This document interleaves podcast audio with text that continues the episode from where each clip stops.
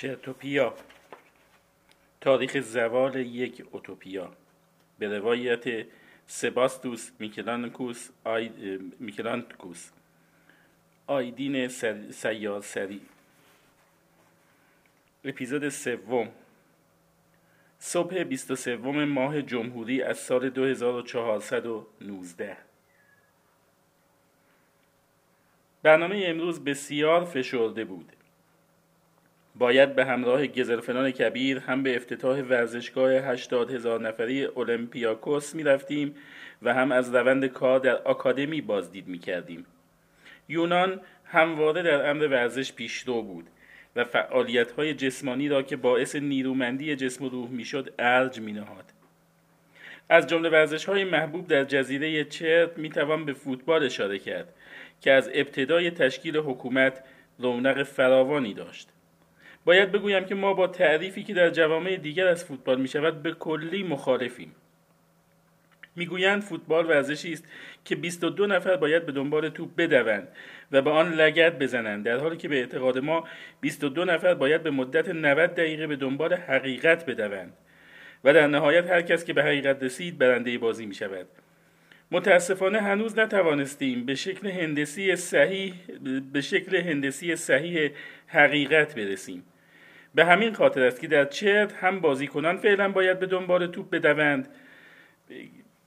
ببخشید. به همین خاطر است که در چرت هم بازیکنان فعلا باید به دنبال توپ بدوند. تنها نکته امیدوار کننده فوتبال در چرت این است که شعارها کاملا مطابق با منش فیلسوفانه طراحی شده است. شعارهایی نظیر فلانی حیا کن فلسفه رو رها کن تو شهر ما زیافت دموکرات هم قیافت شیر سماور داور سست باور. امروز هم پس از افتتاح ورزشگاه و شروع بازی بین دو تیم رئال چرت و رئال چرت بعد از اولین خطا ورزشگاه را ترک کردیم و رهسپار آکادمی شدیم.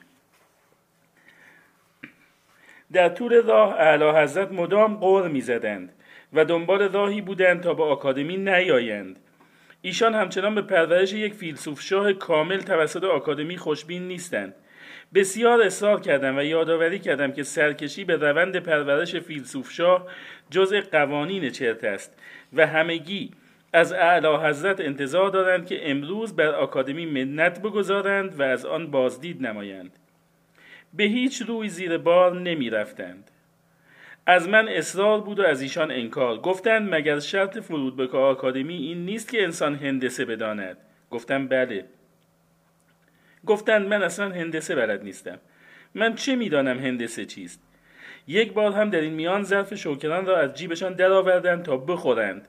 ولی جلوشان را گرفتم و بالاخره با هر زحمتی بود راضیشان کردم تا به آکادمی برویم.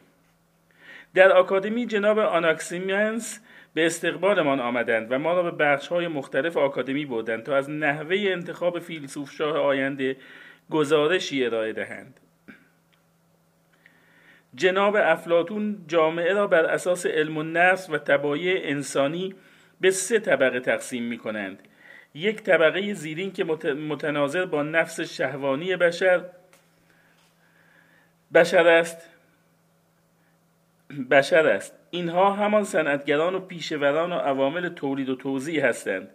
طبقه میانی جنگجویان دلاوران و ناماوران و طبقه بالاده است که متناظر با نفس عاقله انسان و همان فرمانروایان و حاکمان هستند.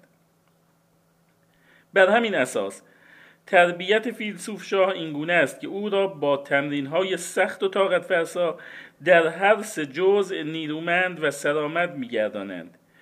در حال گفتگو در محوطه آکادمی به محل رسیدیم که روی قسمتی از چمنش تابلوی این تیمتیکون خودنمایی می‌کرد.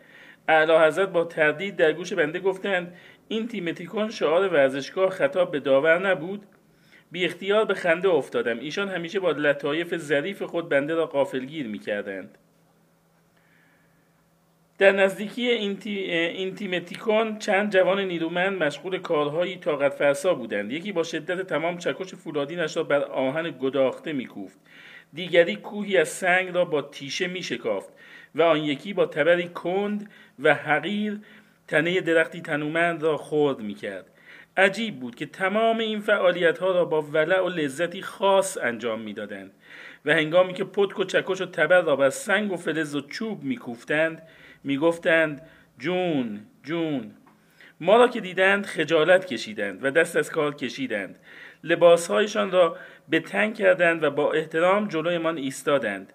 گزرفنان کبیر که همچنان از حضور در آکادمی ناراضی بودند رو به جوان آهنگر گفتند این جنگولک بازی ها برای چیست جوان؟ جوان گفت اعلی حضرت رویمان به دیوار داریم کارهای شهوت انگیز انجام می دهیم اعلی حضرت کمی تفکر فرمودند و گفتند منظورتان این است که با این گونه فعالیت ها شهوت را در خود سرکوب می کنید سه جوان به همدیگر نگاه کردند. گویی به, با به کلی با واژه سرکوب غریبه بودند. جناب آناکسیمنس ما را به گوشه ای کشاندند و آرام گفتند اعلی حضرت زایع نفرمایید. اینها با آن مفهومی که من و شما از شهوت می‌دانیم به کلی غریبه اند بهشان گفته ایم که امور شهویه همان آهنگری و سنگ تراشی و نجاری و این گونه صنعتگری هاست. به هر حال فیلسوف شاه باید از این امور دوری کند. پس چه بهتر که این مفهوم این گونه در ذهنش جا بیفتد؟ حتما گفته بنده را تصدیق میفرمایید. اعلی حضرت کمی به این طرف و آن طرف نگاه کردند و دست باچه گفتند بله بله باید بپرهیزند. واقعا واقعا به راستی درست است. خب آناکسیمنس ما دیگر برویم. آناکسیمنس موزیانه لبخند زد و گفت کجا بروید؟ تازه تشریف آورده اید های دیگر هنوز باقی مانده است. اعلی حضرت شماتت آمیز به بنده نگاه انداختند و با نارضایتی با رئیس آکادمی همراه شدند. در ادامه به بخشهای هنرهای رزمی و آمادگی جسمانی کلاسهای فلسفه اقتصاد جامعه شناسی منجوق دوزی درک فیلم داستان نویسی خوشنویسی آشپزی و فال تاروت سرکشی کردیم. جالب این بود که دختران نیز هم پای پسران مشغول آموزش بودند. پس احتمال اینکه فیلسوفشاه بعدی از جماعت نسوان باشد نیز وجود دارد. جناب آناکسیمنس تا دم در ما را همراهی کردند و اطمینان دادند به محض مشخص شدن نتیجه آزمون نهایی فیلسوف شاهی نفر اول را جهت گذراندن دوره کارورزی به دربار خواهند فرستاد. چهره اعلیحضرت کمی دگرگون شد و سوار ماشین شدند. سر صدایی از ورودی آکادمی توجه هم را جلب کرد. مردی کوتاه قامت با لباسهایی نچندان فاخر جلوی کیوس که حراست آکادمی داد و فریاد می‌کرد. ماکسیمیلیان فراکسوس پدر همان پسری که به دلیل گرایشات دموکراتیک از آکادمی اخراج شده بود با مأموران حراست جد و بحث می‌کرد. جلو رفتم و از معمور آکادمی دلیل این تشویش و شلوغی را جویا شدم. معمور احترام کرد و گفت قربان ایشان هندسه نمی‌داند و می‌خواهد وارد آکادمی شود. رو به ماکسیمیلیان فراکسوس کردم و گفتم تو چه جور شهروند چرت هستی که هنوز هندسه نمیدانی؟ فراکسوس گفت شما خودتان به عنوان یک فیلسوف فرزانه می توانید یک مثلث با چهار زل رسم نمایید؟ گفتم محال است مثلث سه زل دارد. فراکسوس گفت اینها به عمد نمی‌گذارند وارد آکادمی شوند. به گوشه ای کشاندمش و گفتم فراکسوس برای چه برای آزاد کردن پسرت تلاش می‌کنی؟ از نوزادی او را از تو جدا کردند و اصلا نمی‌داند تو پدرش هستی. فراکسوس با چهره درمانده گفت قربان او نمی‌داند پسرم است. من که می‌دانم پدرش هستم. گفتم عجب جمله ای گفتی فراکسوس. متعلق به کدام فیلسوس است؟ فیلسوف است. فراکسوس کمی فکر کرد و گفت گمان می‌کنم جمله ای از یک فیلسوف ایرانی است. گفتم این ایرانی ها از زمان داریوش با آتن دشمنی داشتند و الان هم که جملات فیلسوفانشان دستمایه دشمنان فرزندان اصیل آتن است. ناگهان اشکی از چشمان فراکتوس فراکسوس جاری شد به گونه ای که دل هر فیلسوف با وجدانی را به درد می آورد دلم به رحم آمد و گفتم فردا در کاخ به دیدارم بیا. شاید توانستم کاری برای پسرت انجام دهم. 24 ماه جمهوری از سال 2419 موت و تاریخ چرتی صبح زود. ساعت هفت و سی دقیقه صبح آناماریا در اتاق را باز کرد و آمد تو. در مدینه فاضله خوشبختانه توانسته ایم حریم خصوصی را به کلی از بین ببریم. به این ترتیب هر کس می‌تواند با خیال آسوده در هر جایی را باز کند و وارد شود.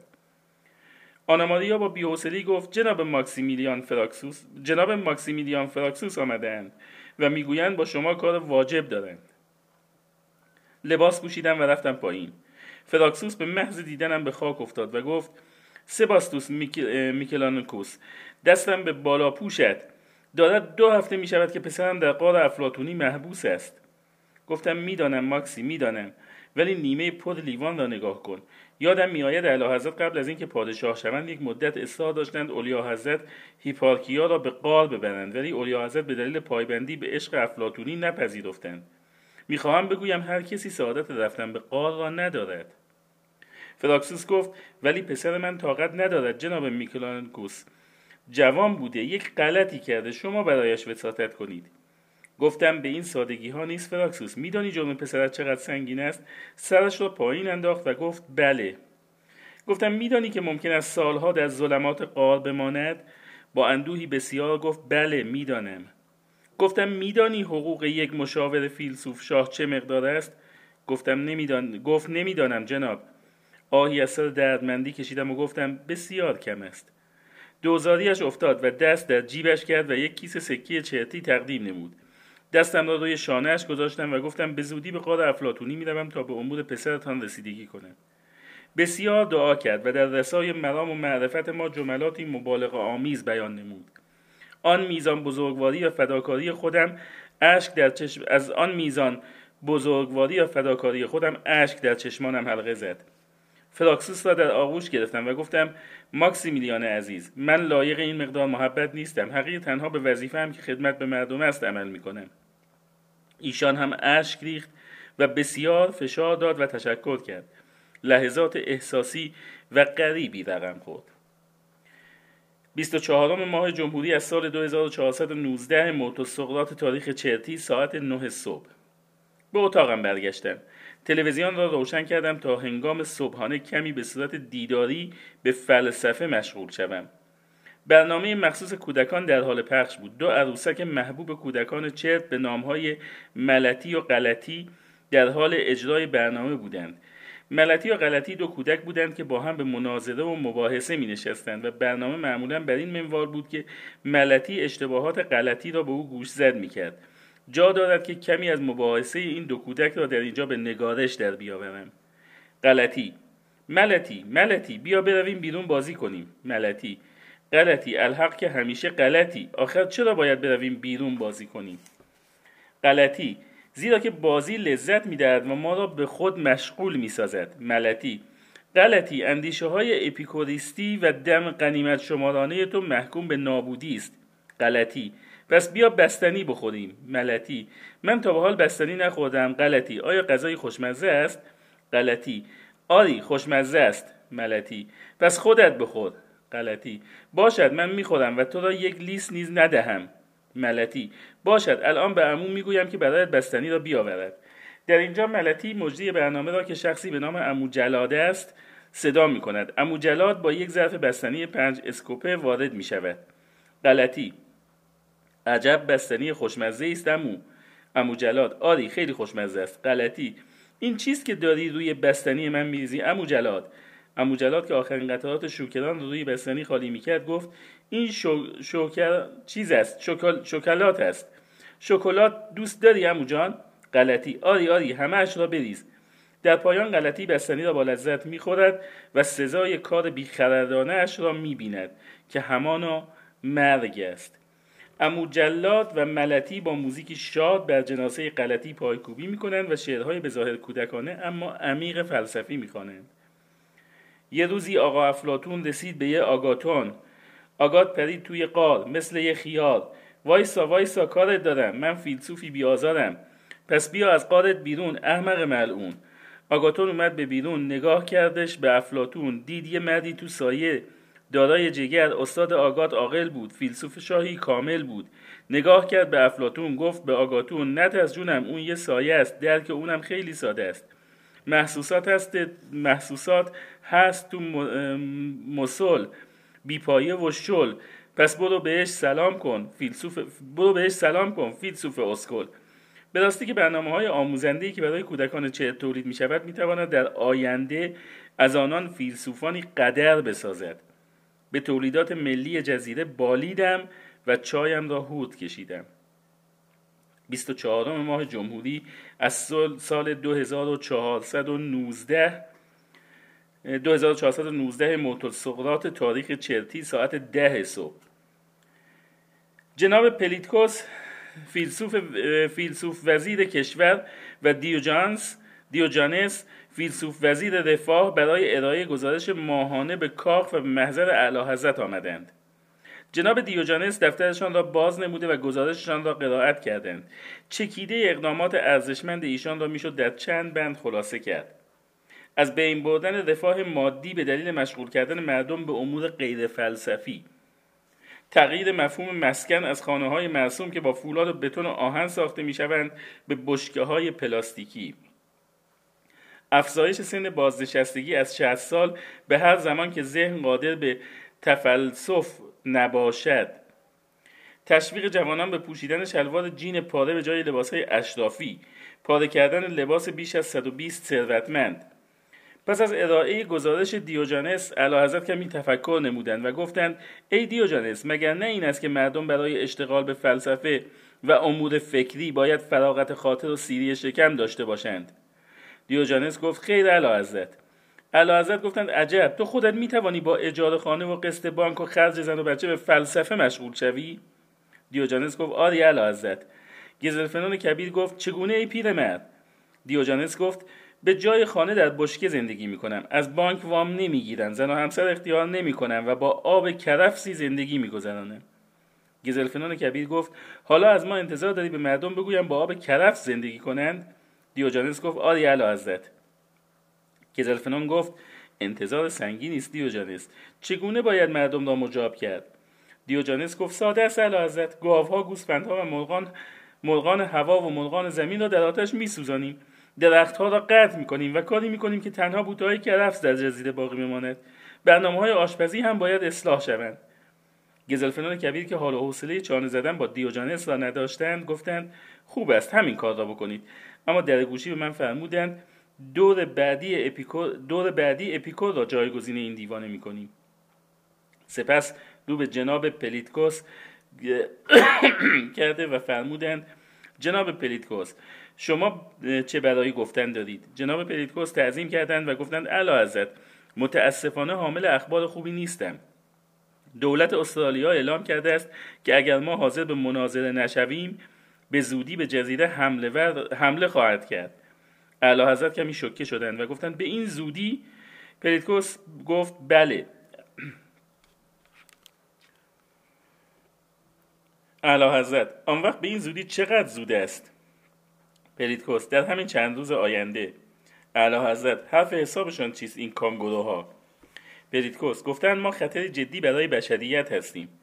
اعلی حضرت از کوره در رفتند و گفتند عمه‌شان خطری برای بشریت است. همهشان را در غار افلاطونی تکه تکه می‌کنیم و به عالم مثل میفرستیم. پلیتکوس اعلی حضرت برای بقای فلسفه در جهان باید فکری برای دفع این خطر نماییم. اعلی حضرت با تحکم گفتند من فیلسوف فیلسوفان متفکر متفکران با غیر فیلسوف مناظره نمی‌کنم. پلیتکوس به التماس افتاد. اعلی حضرت خطر بسیار جدی است. یک جزیره پنجاه هزار نفره بدون ارتش و نیروی نظامی حتی توان رویارویی با مالدیو را هم ندارد چه برسد به چند کشور قدرتمند. اعلی حضرت ما مناظره نمی کنیم بروید ارتش تشکیل دهید. پلیتکوس ارتش پول می‌خواهد اعلی حضرت. اعلی حضرت چقدر؟ هزاران سکه چرتی اعلی حضرت با تعجب پرسیدند هزاران سکه چرتی بله. اعلی حضرت به حالت قهر گفتن نوچ ما مناظره نمی کنیم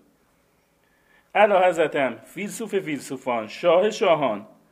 اعلی حضرت روی رویشان را برگرداندند. نمی‌خوام. ولی قربانتان گردم.